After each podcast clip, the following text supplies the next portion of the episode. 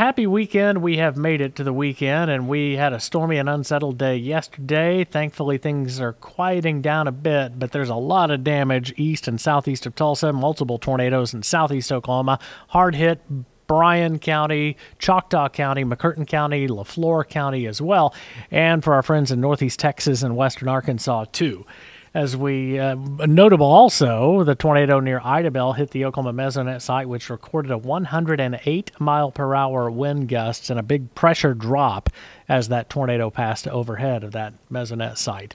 As we look into the record book, we're still below average for rainfall, more than seven and a half inches.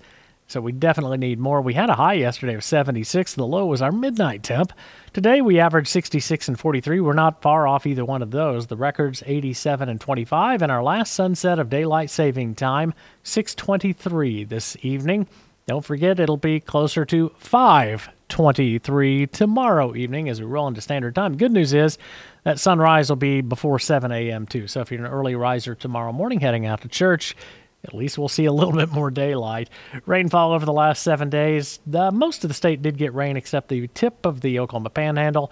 More than an inch fell from a line from Grove to Henrietta and down to Ardmore, and even some spots heavier than that in Pushmataha and Leflore County.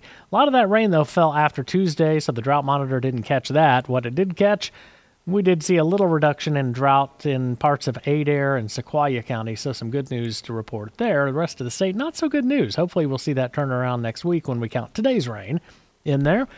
Long range outlooks valid next weekend, the 10th through the 14th, Friday, Saturday, Sunday, Monday. Signal leaning toward below average temps and near normal on the precip. 8 to 14 day temp outlook, 12th through the 18th.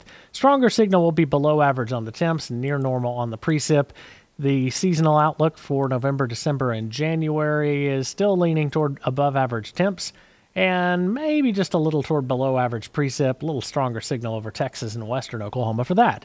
We jump back to today's day in weather history. 2008, we had severe thunderstorms, damaging winds, and even a weak tornado in Osage County that destroyed a mobile home and damaged another mobile home.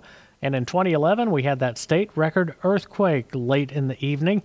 That epicenter was four miles east of Sparks, Oklahoma, in Lincoln County. It was felt as far away as Illinois and Tennessee, and I can tell you it was loud, and I felt it at home in Tulsa too. Right after the end of the Oklahoma State football game, ESPN pitched to Kirk Herbstreit, and uh, he got really big saucer eyes as that earthquake rolled through Stillwater too.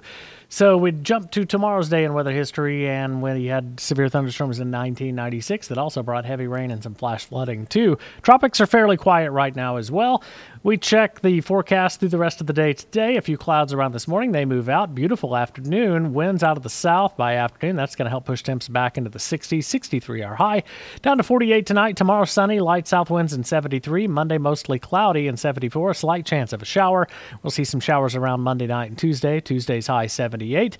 A few clouds Wednesday and 78. And then some scattered showers returning as we close out the week with a big cool down. Thursday 72 and Friday's high. Veterans Day only 55.